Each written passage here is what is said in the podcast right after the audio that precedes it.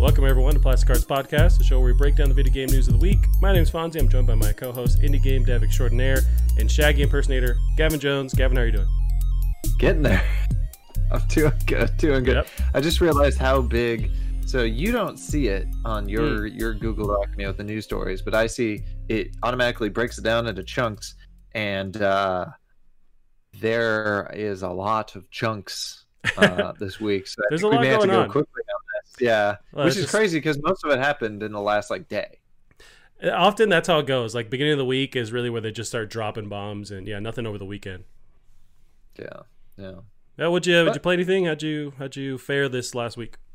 Uh, mainly just watched a lot of movies. Uh, for some reason, I played a little bit of Heavy Bullets, uh, Hmm. which is fun.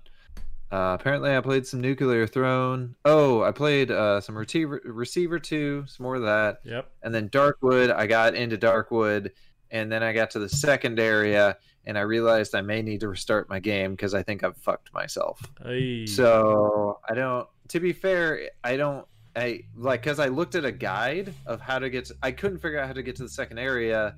I had a feeling I knew how to do it, but I was too scared to do it without looking it up. Which I should have done it and then got there on my Yeah. own because I could have. Um, but I was too scared, so I looked up a guide, and basically the guide said, "This is all the things you should have done by now." And because I've used up all the resources in the area, I can't do that. So Dang. I went to level two with barely any upgrades, and now I'm fucked. So looks like I'm restarting. gotcha. I hate that. Mm. Yeah, But nice. it was cool. I I really like the game. It's terrifying. Now that's So- uh receiver two, or that's a that's the last one you just Uh. Darkwood. That's Gotcha. the uh, 2D top-down kind of weird, spooky game.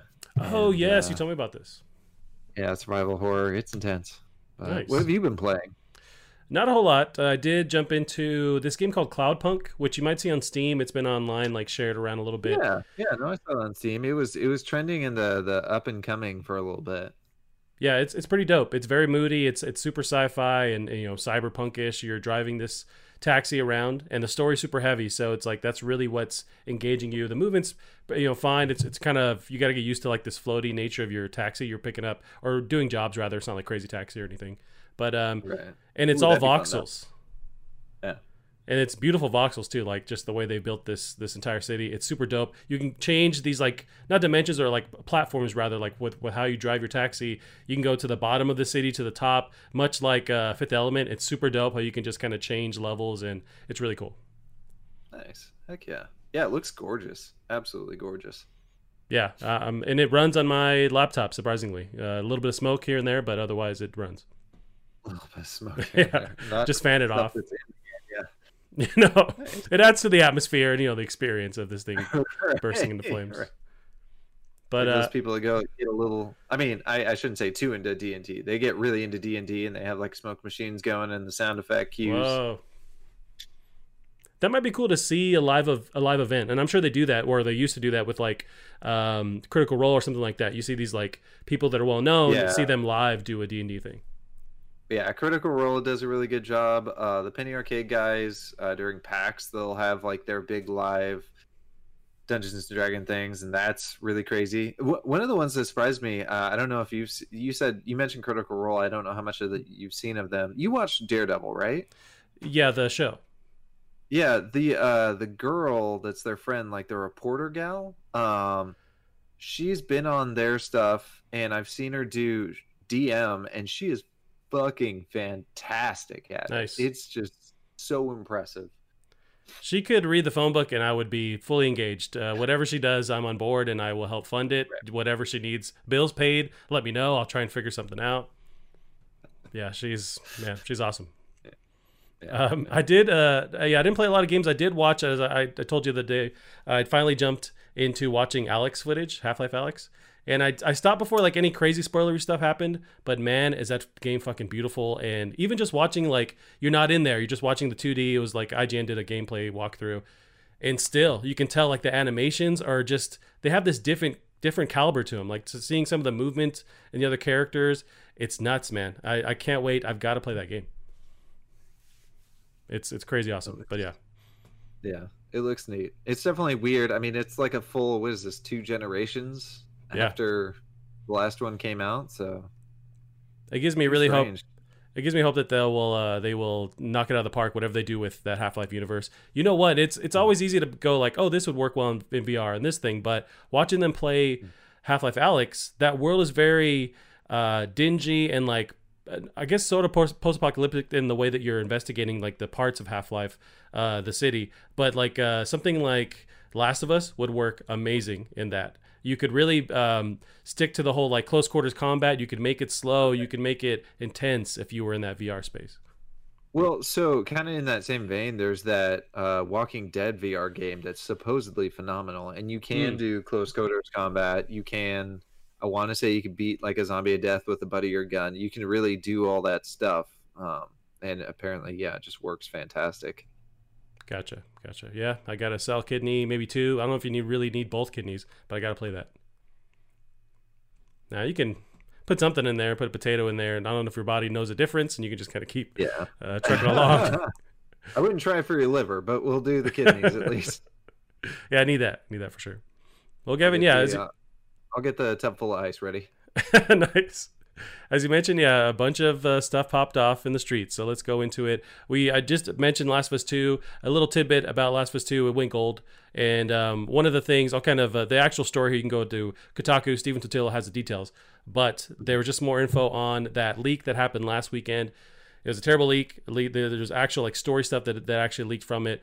But uh, the rumor, the scuttlebutt was that it was like a disgruntled employee. They were kind of protesting um, crunch, but really it was hackers. Hackers able to infiltrate Naughty Dog servers, and they're the ones who released the whole thing. But um, yeah, It's, uh, yeah, I'm trying to read this article saying the hacker group discovered a method for accessing Amazon servers for Naughty Dog's games using what was essentially password information. yeah. Apparently, how they load whatever they load on Amazon, as far as like I don't know if it's just like trailer stuff or placeholder stuff, they were able to infiltrate their entire system through that. Um, there was this user Pixelbutt that laid all the all the details and how they did it. So thanks to Pixelbutt, but I guess they they they blocked off that entry point, so now it's it's totally fixed. But um, Hmm. yeah, so hopefully we can avoid spoilers for another month or two here. We can experience it. But yeah, it went gold. They announced that on Monday morning, so it's actually being printed on discs. We're getting closer to playing this game. We'll see how big that day one patch is. Yeah, Uh, that's true. That's uh, I know they mentioned like think about it.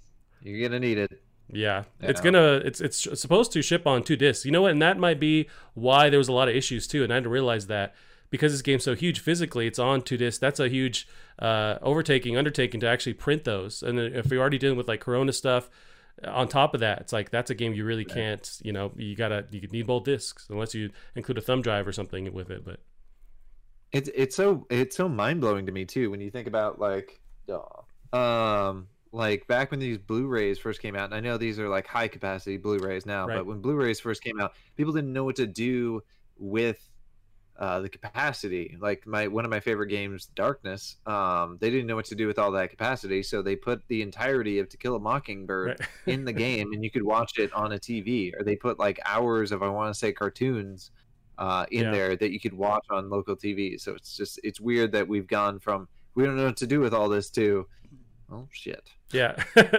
now they're really just hurting for space. But um, yeah, and then also they're gonna drop a new trailer tomorrow, which I don't think we need. Really, it's like, hey, just we we have enough. If you're not on board for The Last of Us already, I don't know what they're gonna show you. Just just like I really don't think we need another trailer. But it's Yeah. me personally. But yeah, and then uh, so yesterday was uh, Star Wars Day was May the fourth.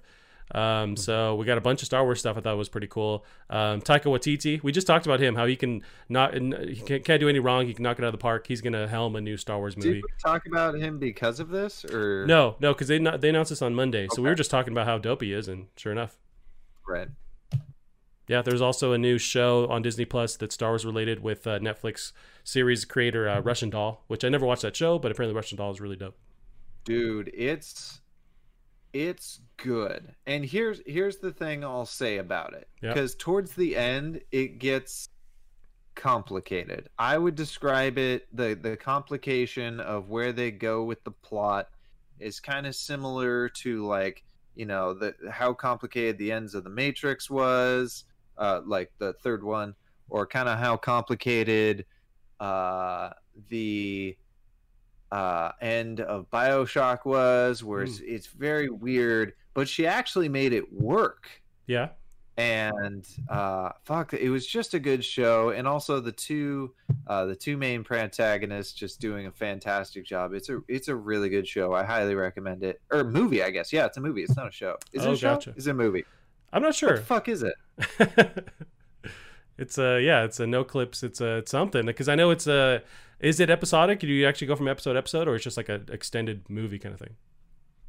see i want to now say that it was a tv show which only had like three episodes but i could be wrong it felt long Yeah, yeah it's it's fucking phenomenal nice, nice. So? I'll trust her on that. I'm more excited for Tika in this case, though. But I, Yeah. I'm also, I feel weird about like, a, I'm not the biggest Star Wars fan, but b, uh, you know, it's just I, I doubt he's getting, you know, Star Wars 10, 11, 12 or anything like that. Um, True. can we get another? Can we get another really good side story like Rogue One? I, uh, to me, Rogue One is probably one of my favorite, if not my favorite Star Wars movie, and I know that's probably. Uh, What's what's the word? where people don't Controversial like or the internet is what it's called.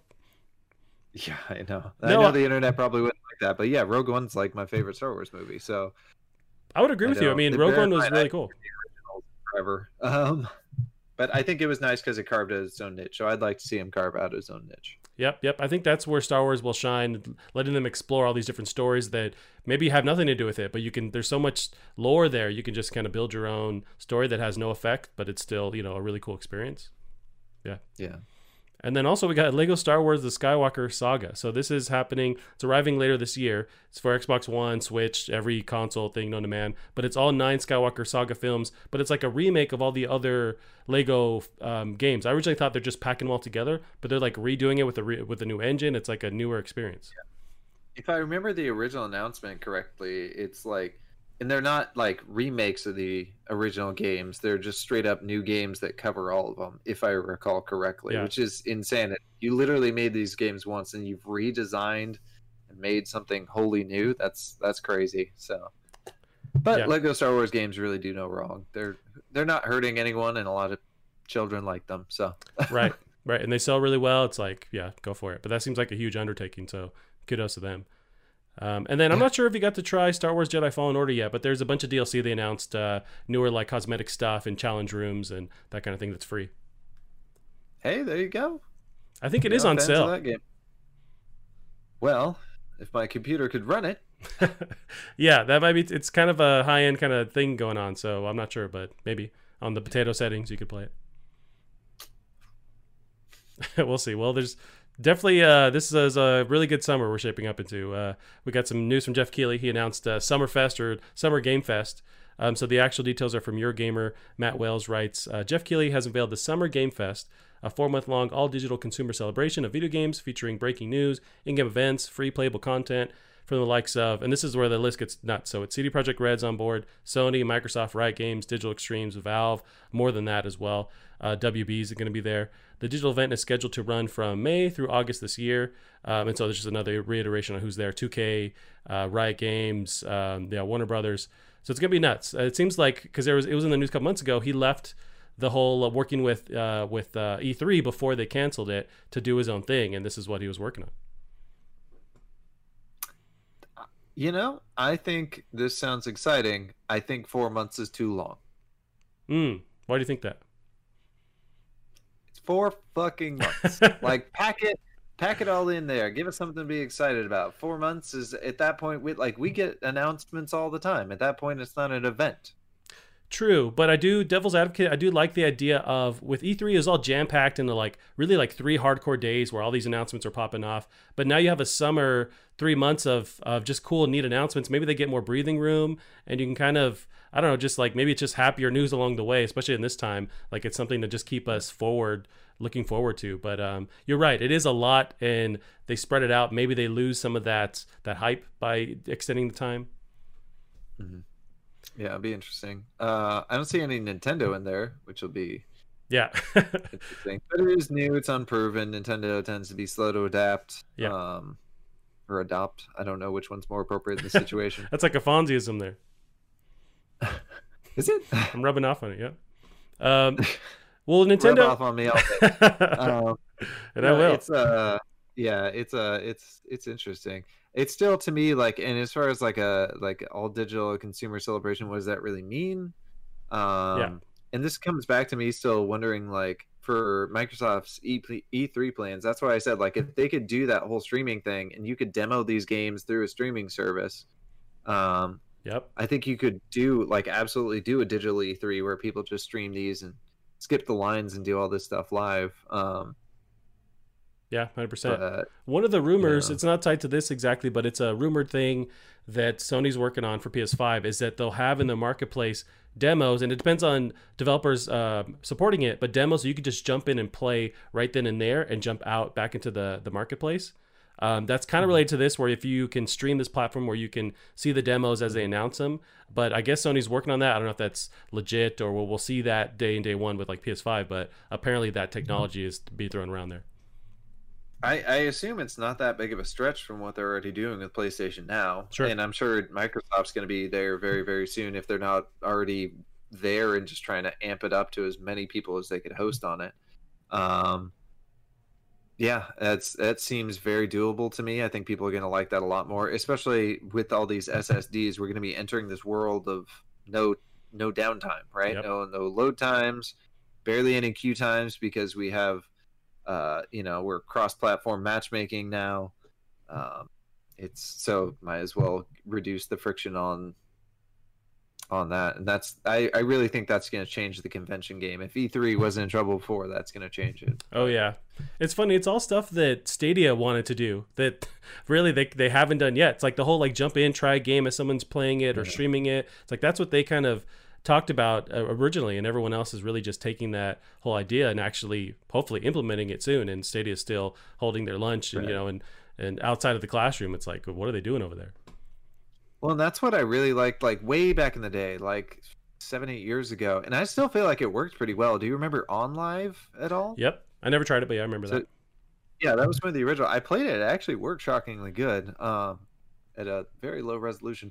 Um, but yeah, that was one of the neat things is you just hop into the game instantly. Like usually be, I think one of the cool things they do is they'd have a little bit of footage uh, of the game, some li- little cool like clips or maybe somebody else playing. And so while the game is loading up, which again was very quick, it'd actually be playing that. And so you're seeing cool stuff and you're right into the action or you like it initially would show just a big wall of all these people playing so you could just click on that wall and pop in and watch somebody play Yeah, um, so this seems very very similar and how how neat would that be to be doing that with e3 games or whatever convention's going to be taking its place Yep. Yep. I can't wait, man. It's it's so it's really awesome. Um, not exactly tied to this, but keep it in line with these new announcements and getting ready for the summer. Cyberpunk tweeted today uh, this image of Night City Wire and June 11th tagged to it as well. So hopefully we'll see some some gameplay, some something. Really, we haven't seen anything legit from from uh, Cyberpunk for a while now. So it'd be cool to see the open world gameplay going. Uh, goodness i just realized how close june is to right now Oh yeah, yeah, we're a month away. uh, It's happening. It's all happening. It's the summer of uh, if i can games coming up. I was gonna look up the kaijun, which is uh this buddy on Twitter who he drew. It's like a kaiju, um, but it's literally him just going, "What have I done with my year?" It's the kai the kaijun. gotcha. Um, We're like the end of the- years, and out. yeah, yeah. so now uh, in some uh, new next gen sort of news, we got um, uh, news on a new Call of Duty. Apparently, it's still down the line. Uh, next premium Call of Duty still scheduled for 2020 release. This is Matt Kim of IGN. Activision Blizzard's new chief operating officer and president Daniel Alegre spoke with investors today to share Activision's Q1 22 results. Uh, speaking about Call of Duty Warzone support for PS5 or Xbox One X or Series X rather, Alegre also confirmed that the next Oh, sorry. The quote is: "As soon as these new systems are out and available, I'm sure we'll support them." So, some news on, uh, you know, actually just transitioning your existing, you know, Warzone to the next gen consoles. Uh, also, Allegra Right. said two titles, quote, based on library IP from Activision are in development. This could potentially mean games like Crash Bandicoot or Spyro. Activision did not confirm what these titles are, so there's a space for speculation. But also tied into that announcement was there's a Call of Duty 2020 coming out this season and still on board uh, to launch uh, this fall. So I wonder if they're going to be kind of crowded with Warzone. You got Modern Warfare still supported, and now another mainline Call of Duty. I wonder if that's going to conflict or people are just like, yes, take my money. It's tough to say. I mean, there's a lot of people playing this. Also, I have a guess that his name is pronounced Allegory. Hmm. That be. is my guess. I feel like I'm right. I've, I've, shown that I'm an expert on how to pronounce things, so you know I'm going to trust my gut on you this. You pronounced one. it Allegra. You changed the final e into an a. Is he not a prescription pill you buy online? It's not. It's not Allegra. Okay. Huh? hey, you know what?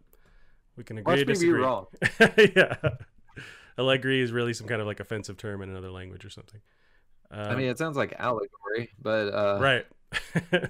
now, with that, uh, tied to that news of them working on uh, two new games that are based on library IP, so uh, uh, things they own, like titles they own.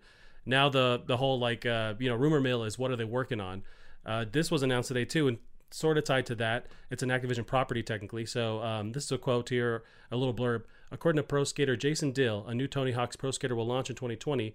Dill also claims he spoke with EA about Skate last year. Um, so, excuse me. Um, Activision still owns the IP, still owns the the rights to it, uh, whether Tony Hawk is involved or not. But I wonder if that's one of the games they're working on. I would really hope they keep that that franchise alive, bring it back to to life, really, because that last one was was dog shit. But um, uh, this is me just hoping that that's the next IP they're working on. I mean, if they can remember how to run a studio again, because I I hear, um, you know, I heard from the people, I knew people that were friends with people that worked there. There was an absolute train wreck, and the fact that when they were like, "Oh, we're launching next month," and they're like, "What?" Dang.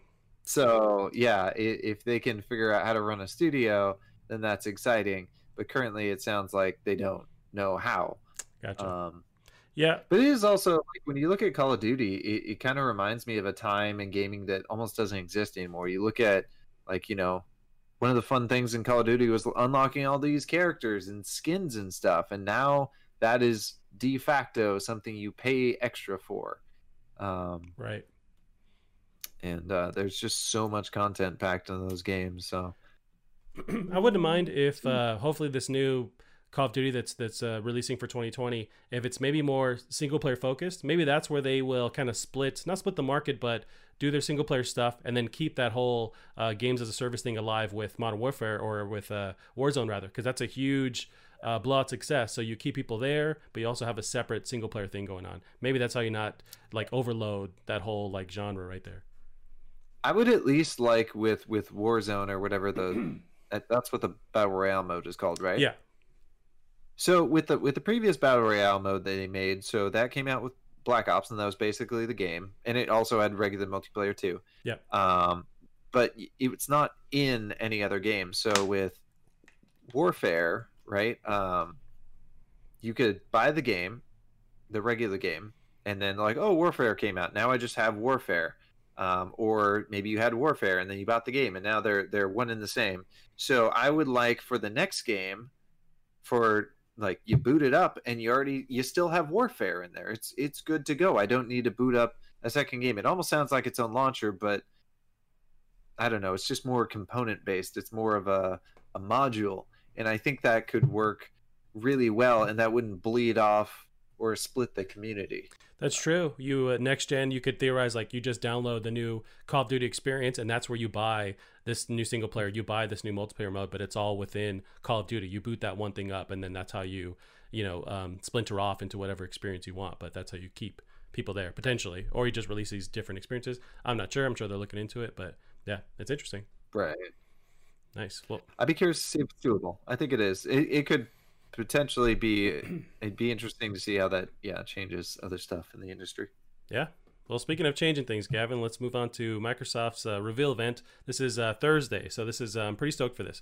So the actual details are from Tom Warren, uh, and also mixing into this is the boot up screen, which they uh, showed off today, or the sound rather. So Microsoft reveals Xbox Series X boot screen, confirms July event for Halo Infinite, and more. Gotcha. So in a teaser today, uh, in a teaser video for Thursday, May 7th, Xbox Series X gameplay event, Microsoft subtly reveals the Series X boot animation and sound. So I'm gonna cue this up too. I don't know if you've you've heard it yet, but um, already ahead of you. Gotcha. I'm watching. Gotcha. Get your get your ears ready. Um, it's it's uh it's interesting. It's definitely Lower like, than I'd like. mm, it's loud. See, to me, it seems louder than uh, I would like actually. So I'm Oh. listening to Huh. it now. It's going. Um, I just think of at midnight when I'm like trying to sneakily play my Xbox, and then like in the past, it's always this like boom pow kind of thing going on, and I forget the volumes up, and I run to like turn it down. This one seems maybe more subtle, but still like it's gonna wake up everyone in my house. But Subtle until it's not. You have a Right. moment to. uh Now I'm watching this evolution of uh Xbox boot video. gotcha. Yeah, there's a whole rabbit hole you can do. But Oh, uh, yeah. yeah. so the, that event is uh, this Thursday where they're going to show off gameplay and stuff from from third party studios. Um, so to go back to that that article here, alongside boot screens, Microsoft is promising to reveal more about its Xbox Game Studios titles over the summer. In July, this is a quote: "In July, we will dedicate time and focus on the incredible games coming out of Xbox Game Studios," explains Jerret West, head of gaming marketing at Microsoft. Despite warnings of possible game delays for the Series X, Microsoft says our goals remain to launch Xbox Series X and Infinite Halo Infinite this holiday. Microsoft will now hold monthly Xbox 2020 streams in the lead up to the Series X launch. These start with an event on Thursday where Microsoft plans to highlight third-party Xbox Series games and more on uh, more info on smart delivery.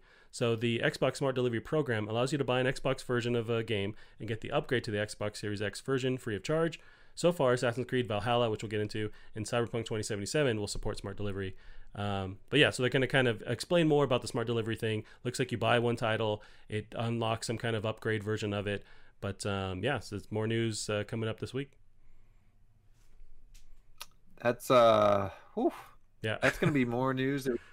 I think the thing um, that's going to be really important for this. So, I, I, watching that Digital Foundry thing where they break down how they upgraded Gears of War Five from Xbox One X to uh, the the next gen console, right? And saying all the changes. And if you look look really closely um, at all these little details that they can pack in that they couldn't before. Um, it's definitely um, going to be very important to watch this on the highest resolution you can. Hmm. If you can watch this in 4K, you need to watch it in 4K because I think the details are going to be so packed into the screen now that really you're not you're not even going to be able to tell. Like if you watch this on the phone, you're not going to be able to fucking tell it. If I watch Sure. this on my 1080p monitor, I'm going to have a hard time telling. You're going to need to be watching it on those 4K screens to really get the most out of this. Well, now Um, 4K is really obtainable as far as like consumer level. Like it's it's you know as just like we waited for like 1080p to become you know uh, approachable like buyable. Now it is for 4K. Like you can buy a 4K monitor for or a TV rather 300 bucks. You can get like a 30 inch like and then it goes up from there. Like it's now doable on a consumer level. I think my roommate got one, like a nice one, on sale for I think he said like two hundred. Yeah. So he Nice. saw it. He's like, "Well, I gotta." now, gotta now I gotta find a sale on these sons of guns. Right. That's the. uh yeah. Yeah. So, So- I mean, uh, But when, when do they put those curved LED screens on uh, sale though? Those are the. Those are uh, dope. ooh, those are very dope. Yeah. You can kind of make your own if you you know sort of like with a heat gun kind of like bend it, but I don't know if I recommend trying that. yeah, and also in uh, Xbox news, I assumed this was already a thing, but uh, so Halo 2 Anniversary arrives on PC as part of the Halo Master Chief Collection on May 12th. I thought it was already on there. So what is on the Master Chief Collection for PC? Is it just uh, Reach right now? Like what's what's there? Reach. ODST. One. I think that might be it. Gotcha, gotcha. Yeah, it's But it's good news. I can't remember whether Reach came first or ODST. Yeah, definitely one is on there. Gotcha. Yeah, so it's good good news for them. I feel like it's already it's on the console version, but that's also why I was so borked when they launched it. It was hard to get everything working together, and now they took a different approach with PC, making sure each one works before they release it. So, question for you then with Halo, because you were huge into Halo back in the day. Yeah. Um, all our friends were. I was only mildly into it, but I was also the only one without an Xbox. Um, which is your favorite? Mm. My favorite is Dang. Uh, the first one really caught me as far as like because it was a, a new thing, experiencing the story for the first time, seeing the flood. It really just blew me away. Then that that's right when I got my uh, original Xbox too. So it has a special place in my heart. The hype for Halo 2 is always burned in my brain because that was just such a huge release. Uh, so maybe you know Halo 2 with actually like meeting with people playing online, playing together, you know, with like uh, not split screen but like uh, System Link, whatever the fuck it was called. Seems like so long ago. But so yeah, one or two. Yeah, hang up in there. Yep. Ooh. Yep. One definitely has a special Good place, time. but like the launch of two, I I can't forget it because like that was maybe one of the only games I actually stayed in line overnight to like wait for a copy of the disc. Hmm. Back when we did that. I mean, that was like uh, of all those games, that was like one of the quintessential yeah. games. Although it's, I, I recognize that it's, it took an interesting twist with like the newest Smash Brothers was a fun one because I guess people they had the previous Smash Brothers on their 3DSs, Nice. so everyone was like tournamenting uh, on the way to get the new Smash. But yeah, I think two was mine as well. But again, I never I never had it. I never played through. Um, but for me, who's basically exclusively playing multiplayer at other people's houses, uh, I really really liked the gameplay um, of one. Yeah. It was very simple, and that was strength. Um, and then two managed to add content with not without being too much content. It added mechanics, um, and it just felt like the promise of one had been met Mm. with two, and that I think two was my favorite. That being said, I uh, didn't three have like the like Mario Kart style power ups. I really liked that. It did. I actually really dug three too. Like that one also, I, I really loved because I was tied to that Xbox. It wasn't a launch Xbox 360, but that's also when I upgraded to that next gen console. And you're playing Halo 3 on a next gen console. Like it also holds a special place in my mind too. But Yeah. um, you mentioned like the simple gameplay with Halo 1. I really hope that they lean more into that because it's kind of a market where every game has like this uh, hero shooter kind of aspect with this speedy gameplay and all this stuff going nuts, or it's like battle royale. I feel like they can create their own um, space by going back to like classic Halo gameplay. I don't know if that's competitive with other shooters now, but like if you create something that's more unique in bare bones Halo. See, and I don't trust them to do that because I remember like three four three or whatever they're called. Like they, there was a point where Halo, uh, Call of Duty took the lead over Halo, and so they started copying Call of Duty. They started adding the sprint. They started adding classes. Classes are a big thing. They added. I remember that was one thing back before Ninja took off into the stratosphere with Fortnite. Uh, I remember watching him play. I can't remember what he was playing. Uh, but he was talking about Halo because originally he was a pro Halo player. Uh, that's how he got originally famous. Um, and uh, he he says that's one of his big frustrations is Halo is no longer really Halo; it's more Call of Duty ish mostly now. Um, Right. but if they went back to that, no sprinting, 100% no aim down sights unless you're using like a sniper or a battle royale or battle rifle or something with a scope.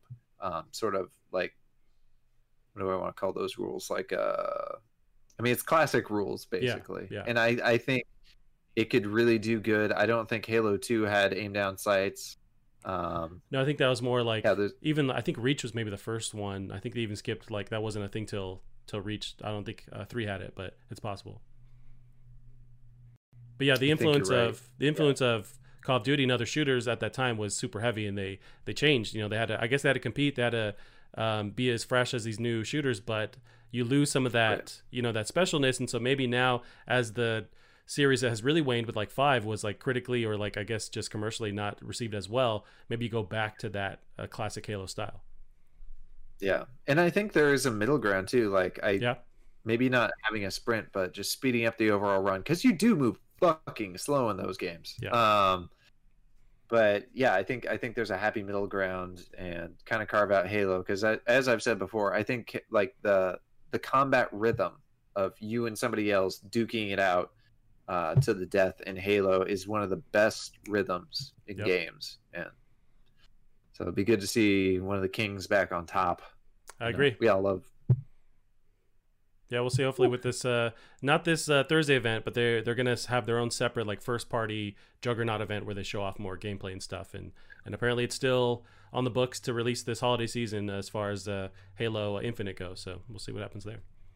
Now we got uh, Assassin's Creed. that's so what'd you think Assassin's of this uh, Valhalla? shit. Couldn't get couldn't give a shit. But uh, I know people are excited. I know Yeah. people are excited. They are. The kids are excited in the Oh. streets. Um, I also like am. I, I respect what they've done, and they've kind of turned the whole franchise franchise around. But I just um, it doesn't do it for me. But I, you know, I can see how huge it is now. But apparently, this this new um, this new reiteration or like uh, the next series is going to be pretty dope. So I pulled up uh, the article here from Heather Wald of Games Radar. She has the re- the uh, details here. The first cinematic trailer for Ubisoft's next Assassin's Creed entry titled Valhalla debuted last week with a first look at the Viking action.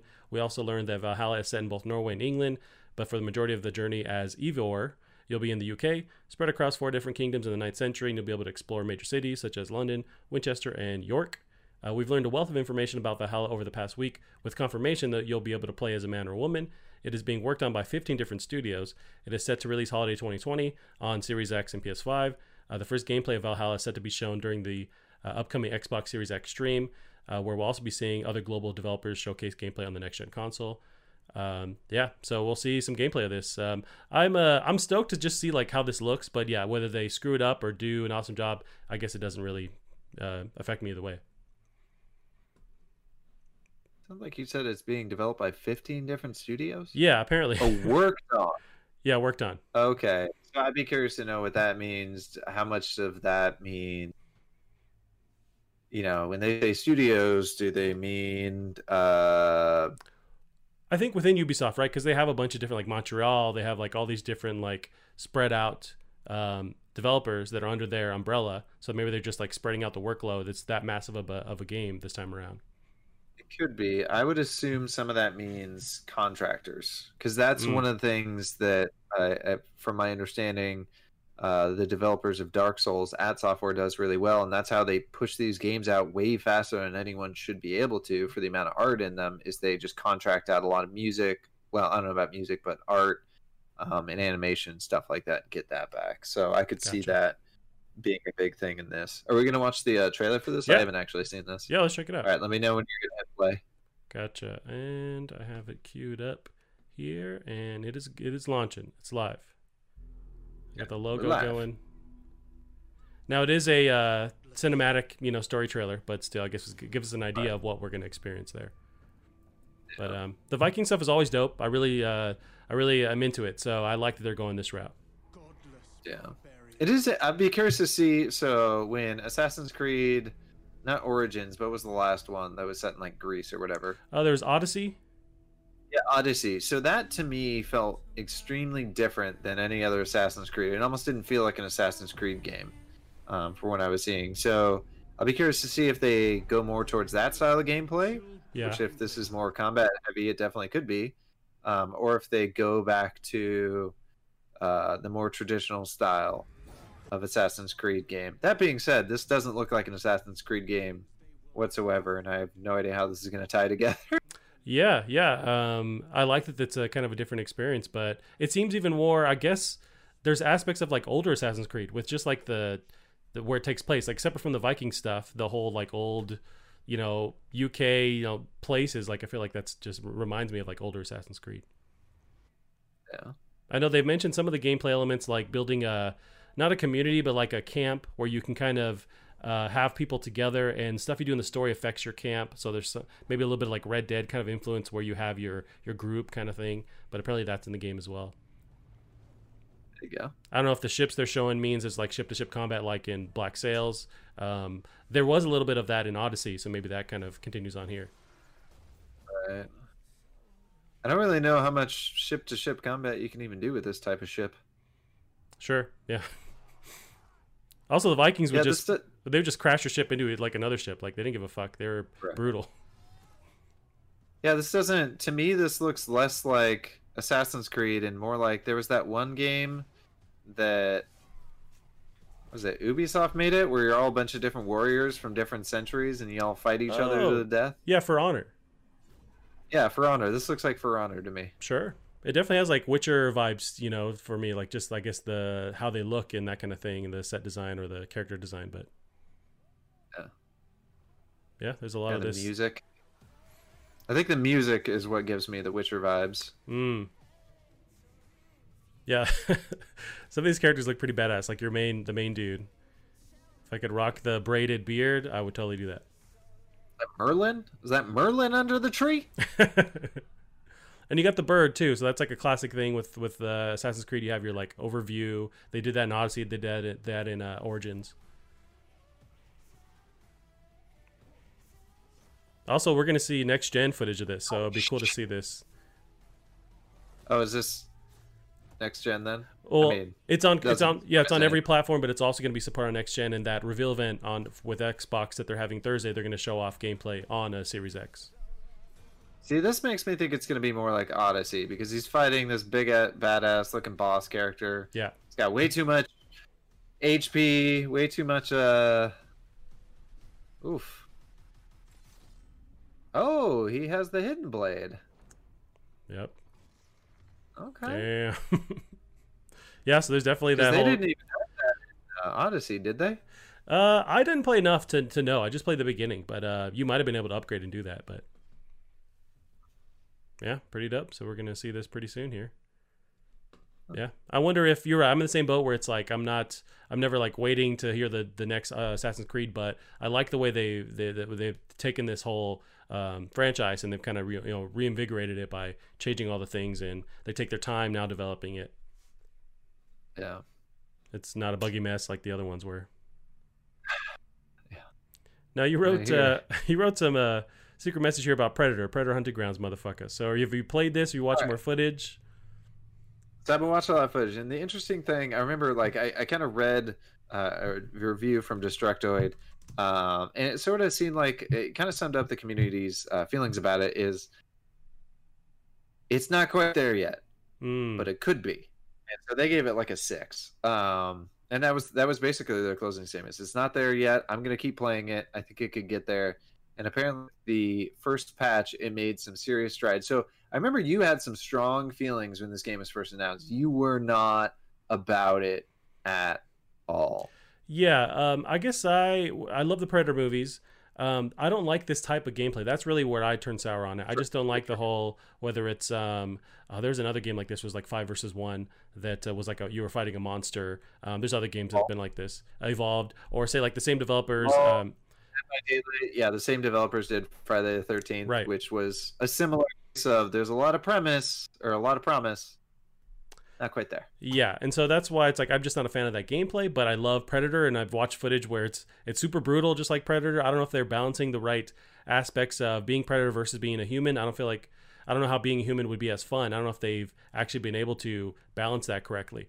But um, i like the idea but i don't know if i like how they've have they've approached it here but yeah well it definitely at the start and that was the issue they kind of balanced it kind of wrong because normally in these games, if you're the the the the one player versus the five, you're usually very strong, and it has to take the whole team to take you down or outwit you or whatever the goal may be. Yeah, and predator isn't very powerful in this, so I'd be watching. Like there was a streamer who would never lose against a predator, basically. So really? he, um, yeah, so he'd be chasing him down with a knife put his gun away. He'd only use his gun if they were too far away and he needed to make him bleed so he could track him down. Oh. Um, and then get up in their face and knife them because if you knife them at the same time that they strike you, uh, you parry them. So you just undo their move basically. So he was winning basically 100% of the time against predators. They only had one predator build that could really kill people, and that was the like barbarian combi stick build. So oh. it's the super cheesy build that people can't beat, and that's the only way to win as a predator, which is bullshit. You shouldn't have to play like an asshole uh, to win the game, and that's basically the only way to do it at this point. So um, they put out their first patch, and they finally balanced it way more in favor of the predator. It still takes a lot of skill to defeat the humans as a predator, which is kind of cool. That's the power fantasy of being a predator. Right. They go to Earth and hunt these humans. It's like a tribal right, I want to say. So you yeah. have to be good at what you do. Um, so it's interesting to see them make a huge swing on their first try, and I think I think it has potential. It's it's definitely fun to watch. Um, right. Yeah, and that's the risk that I thought going in. It's like, how do you balance being a predator versus the humans? I mean, you definitely want predator to be when you're playing him to be super powerful, but if you're just the humans and you're just getting shot up and killed instantly, so it's like, how do you create that balance. It's such a powerful character versus just regular ass humans. Unless they're all Arnold or something, it's like how are you going to really, you know, compete against them? But um, yeah, no, I'm, I'm hoping it, you know, it shows promise. I'm hoping they keep updating the game and maybe twisting the mechanics a little bit and, and finding that sweet spot. Yeah, it'll be interesting to see, and that's of the concern is I don't know how much there is to add, and to a certain extent, I feel like Friday the Thirteenth had that as well. Like you've got, yeah, you've got the character, and I think they can probably add a decent amount of stuff to the Predator, but what are you gonna add to the players really? Like, is adding new guns gonna be that fun? I assume a new level could be fun. I definitely think one of the interesting things from the gameplay is uh, when the predator starts out, he has no idea where the humans are in this giant jungle and where their objective is. Okay. So oftentimes they'll try and playing stealthy and not reveal themselves at the start of the game and taking out enemies stealthily um, until eventually they have to use their gun and all of a sudden the predator knows where they are and can track them down. So right. it's interesting. Yeah, yeah. It definitely surprises me how much how not buggy it is. Now it's got it's got queue time issues and some getting into game issues, Hmm. but Friday the Thirteenth was an absolute buggy mess. Yeah. So Now, wasn't that uh, wasn't Friday the Thirteenth? Wasn't it uh, um, funded? It was like crowdfunded, right? I feel like originally. Uh, maybe this is like a different take because I didn't see any kind of crowdfunding uh, talk with this one. They just kind of announced that they're working and they had footage already. But um, I don't know if they've just have more money now so they can work on uh, all the bugs and stuff going on. It could be, and in which case, kind of good for them. You see Yeah. so many people that they kickstart every project they do. It at one point you're not kickstarted anymore. You never. Right. Yeah, you don't want to So- abuse that community or you know go to the well too often. It's like when you don't have to, it's going to burn people out. Well, Gavin, our next thing here isn't uh, very good news. I know you're a huge Evo fan, so Evo 2020 was canceled, uh, of course, due to due to the coronavirus stuff going on. So Matt Kim of IGN has a little blurb here. Evo, the world's biggest video game tournament, has announced that it will be canceling the 2020 event due to COVID-19. All tickets for Evo 2020 will, will be refunded, and there will be a summer online event planned as a replacement. In a short message on Twitter, Evo organi- organizers announced that this year's event, originally set to place set to take place from July 21st to August 2nd at the Mandalay Bay Hotel in Las Vegas, Nevada, has been canceled. Um, yeah, Gavin, how do you feel about this? There was a lot that they were kind of building towards. Sad. Yeah, But it's it's one of those things where they had to plan. Uh, I mean, I'm pretty sure they start planning Evo as soon as the previous one shuts down. sure. Um, it's sad that you know they were they were bringing back Marvel for this one. Um, but yeah, it, there's so much money and stuff that goes into this. So many people booking tons and tons and tons of hotels. Um, Yep. Yeah, they just had to cancel early. If they if there was any chance of canceling, they had to do it early. So it's sad, but I guess this is the closest I get to a taste of what sports fans are going through right now. yeah, they're saying like, hey, you know, grab my beer. There's there's definitely the same stuff going on. Although this is taking place in in Vegas, and I'm a huge uh, UFC fan. They're actually having UFC this this weekend. Although it's going to be no um, attendees, just the actual fighters and the refs and stuff. But it's not this is not. It's in like Florida. But um, they are trying to have some kind of event. Apparently, it's uh, it's going to go through. It's going to be this this weekend. So That's gonna be strange too, because I told you I watched that like uh, WWF or WWE, uh, Yeah. where they had no crowd, and it felt wrong. right. So this that that UFC fight's probably gonna feel real wrong. Yeah, it's definitely strange. I mean, I can imagine like you just there's no uh, crowd, you know, supporting people or or just yelling and screaming. So you're just hearing the actual fights, the coaches, the people on each side, each each team. Um, maybe it feel like eerily too personal, or I don't. I wonder how it's gonna actually plan out. But it's definitely interesting. Yeah, Yeah, we'll see how that goes. Uh, I know they have the I think it's gonna take out some of the event in it being a sports event. sure. If you know what I mean. Yeah, I know the NFL had their their draft was it last week or so, so they're still you know the gears in motion to, uh, and I imagine when they actually come back, it'll just still be something that's with no crowd, no attendees, but like they're still planning to do some kind of event come fall time. So uh, we'll see. I mean, the world is slowly starting to get back to normal, but I don't know if it's soon, en- you know, enough this summer to see stuff or like fall. I, I just don't know. We're in a weird spot. We'll see. I'm hope I'm hoping by July, but we'll see. Yep. Now, Gavin, we got this one. This was just interesting to me. So it's Epic adds PS5 and Xbox Series X support to Unreal Engine. This is Jay Peters of TheVerge.com. Epic Games Unreal Engine game development platform now supports Microsoft Series X and Sony's PS5. Epic announced today the support comes as part of the newest Unreal Engine release version 4.25. The update also includes productive ready support for Microsoft HoloLens, 2 mixed reality headset, enhancements to Unreal Engine's chaos physics and destructive system, destruction system, shading model improvements, improved audio features, and more. Um, this one's interesting to me so that theoretically they're getting ready to support next gen so that because really Fortnite's in a weird spot because you know you have your next gen consoles. Ideally, you want that to be ready to go so that to give consumers a way more of a reason to adopt early on because they can excuse me they can now uh, just jump ship and and get that next gen console.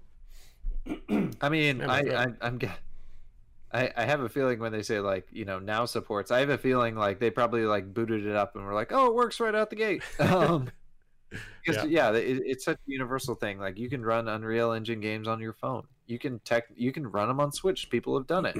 um, so I'm sure it probably wasn't very hard. The the coalition talked about getting Gears of War five to run on Xbox Series X, and they said it was super easy. And I'm sure that that may have been an unmodified version of Unreal. That being said, uh, if you're going to give anyone access to these dev kits super early, Epic's definitely one of those people, so they can do Unreal Engine stuff on it. So yep. I'm sure they've. It's probably actually had Unreal Engine support for a while. This is just the first everyone's getting updates for it. Gotcha. Um, yeah, I also think oh, yeah. that it's it's not crazy to think that we will see some kind of Fortnite presence there next gen because I, I feel like that's the next juggernaut to make sure it's got to be there when your system launches. Just like a sports game, just like a, a shooter, you want to have that that Fortnite support. I thought I did hear some rumors about yeah. It says Unreal Engine's chaos physics and destruction. Yeah, I, I heard there were some enhancements coming, so I'd be curious to see what goes on with there. Hmm. Um, you know how we, there's some destructible environments in uh, Cyberpunk. So maybe we get some more enhanced. Uh, well, I don't know if that's actually running on. Oh, uh, um, yeah, I'm not sure. Yeah, I'm not sure about that. Maybe their own proprietary yeah. thing. I doubt it. Um, but yeah, so that's happening. Now, this one was interesting to me because I felt like it was a personal attack. So, this was a petition to change PlayStation Plus's May 2020 offerings get signed by thousands. I don't know if you heard some of this drama unfold. This was uh, mid last week.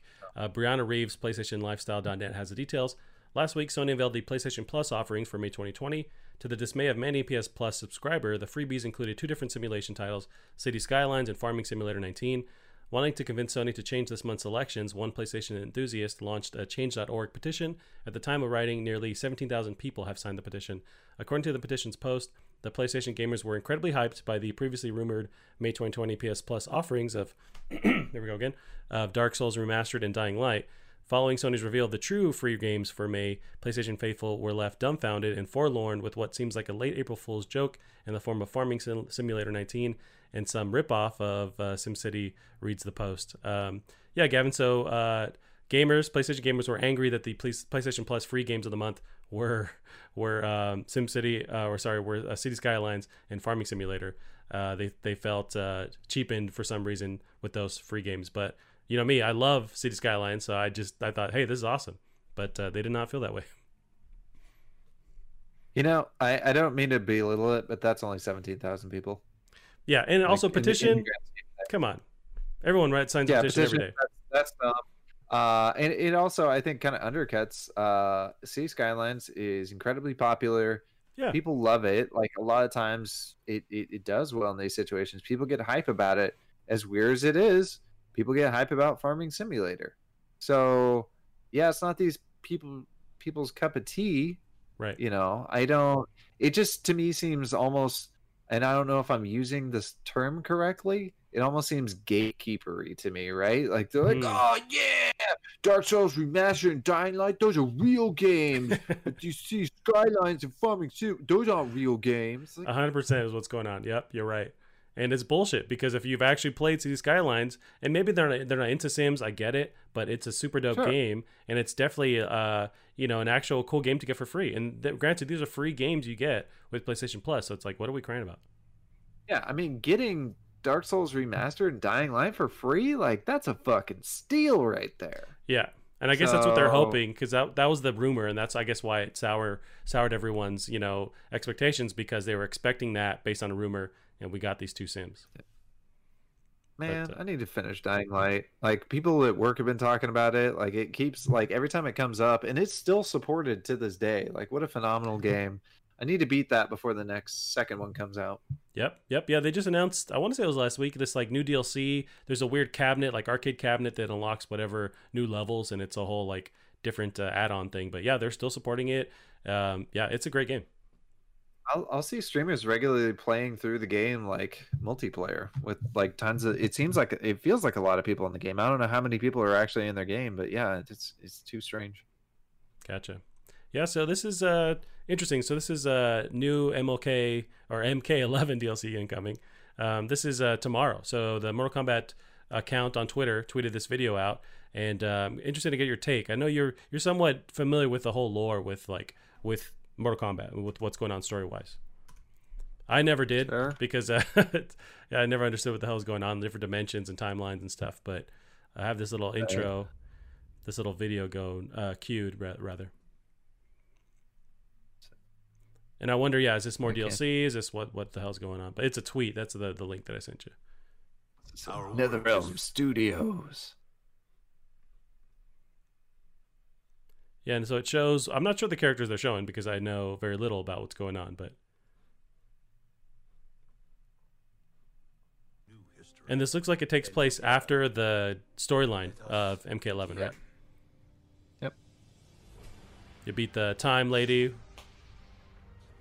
Cease, Liu Kang, So when you play through the arcade modes, before you doom us. um, whoever you beat it as actually gets his power, which is neat. So as a story mode, I think you have to end on Liu Kang having that power. But yeah, Oh, arcade mode, gotcha. anybody can have that power, and they can basically recreate the world kind of how they want.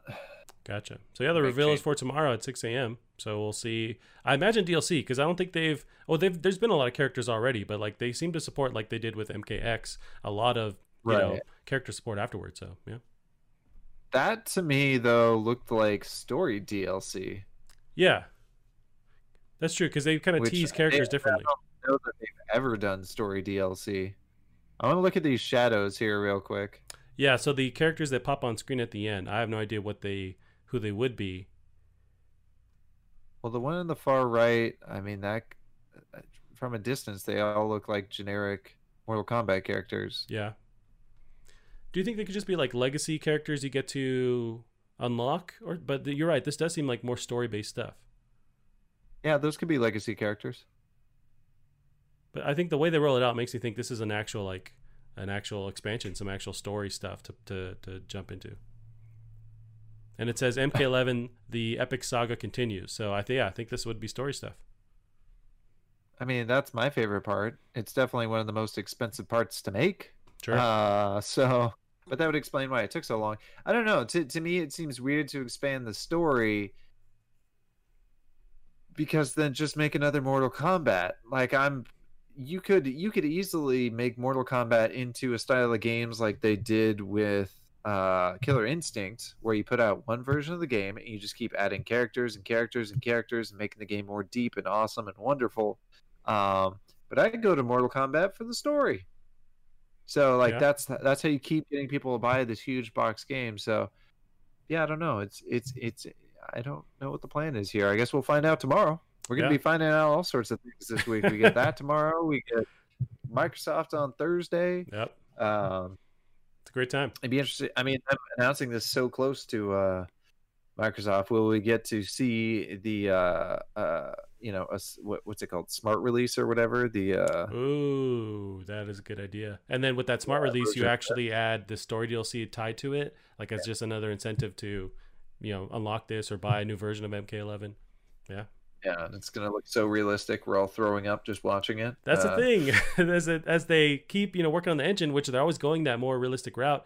Eventually, and very soon, if they're not already there, it's super realistic and super gross because it is so. You've seen people screaming and like being disemboweled. It's like it's kind of rough. It's awesome still, Yeah. but it's like how do you toe that line?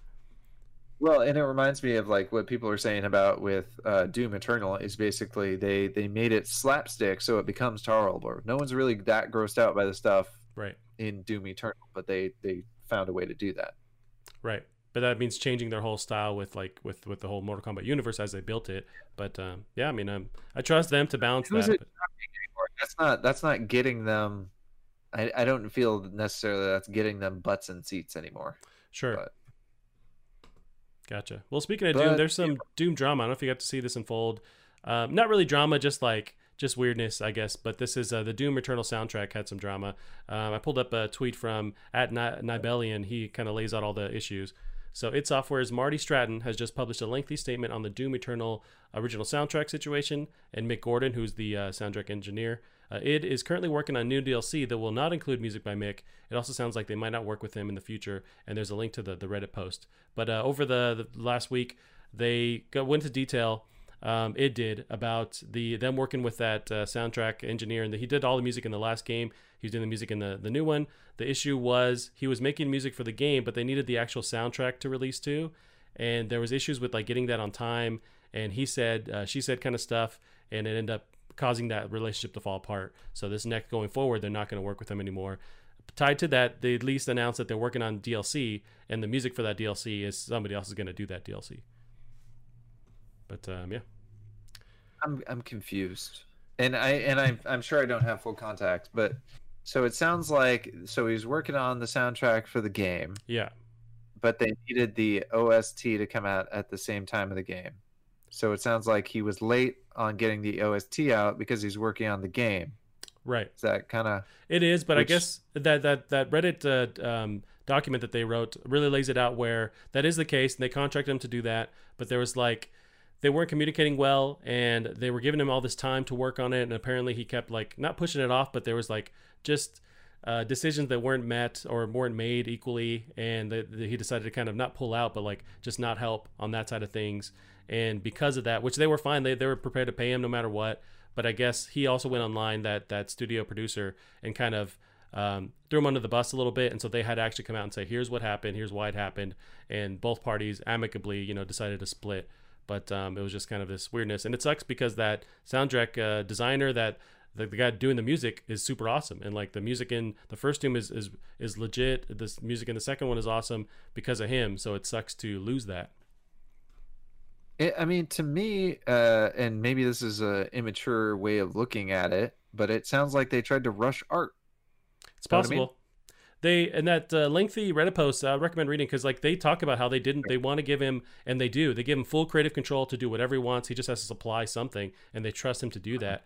So apparently it was it wasn't only that it was stuff not being met and him not communicating accurately. And then they tied they had another guy doing the actual mixing and he was ready to like take over the work and uh, they disagreed on how the work turned out.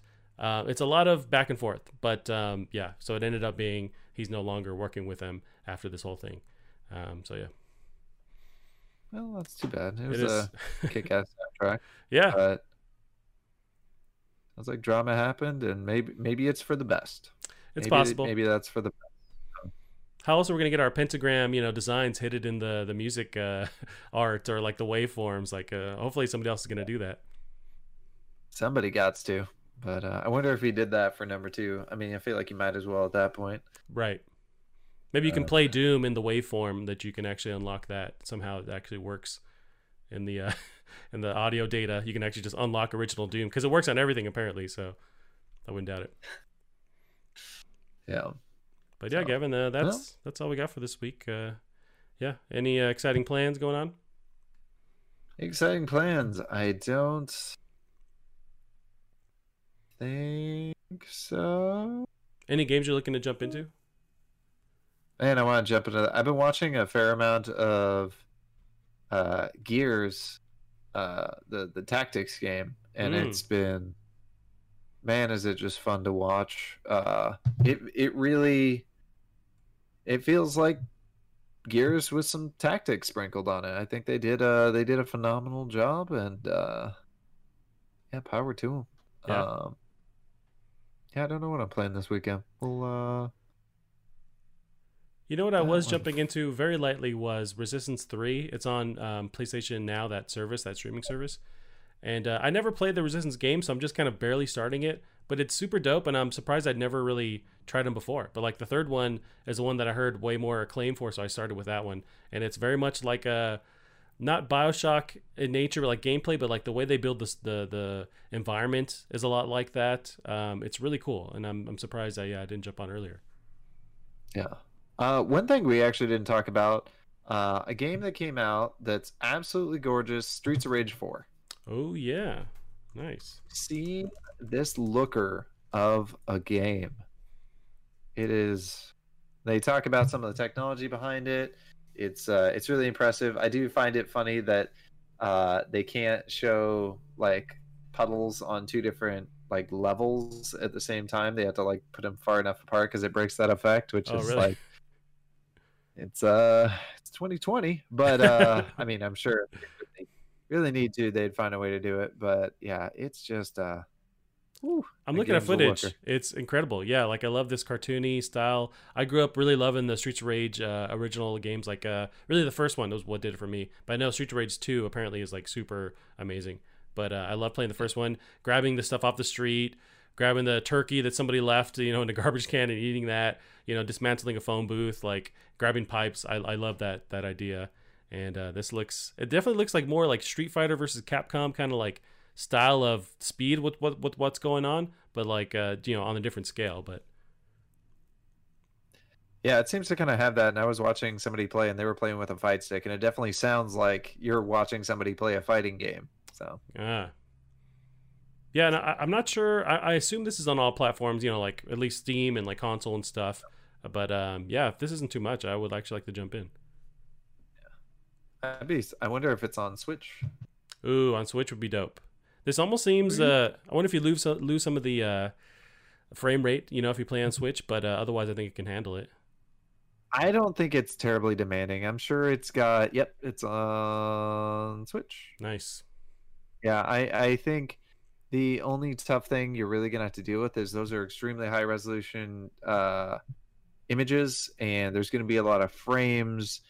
That being said, that's pretty manageable. You're managing a lot rougher stuff in a lot of 3D games. Like you look at how much shit's packed on the screen in Breath of the Wild. Like yeah, those are lower resolution textures, but Sure. so Or you got The Witcher somehow works on there too. Doom.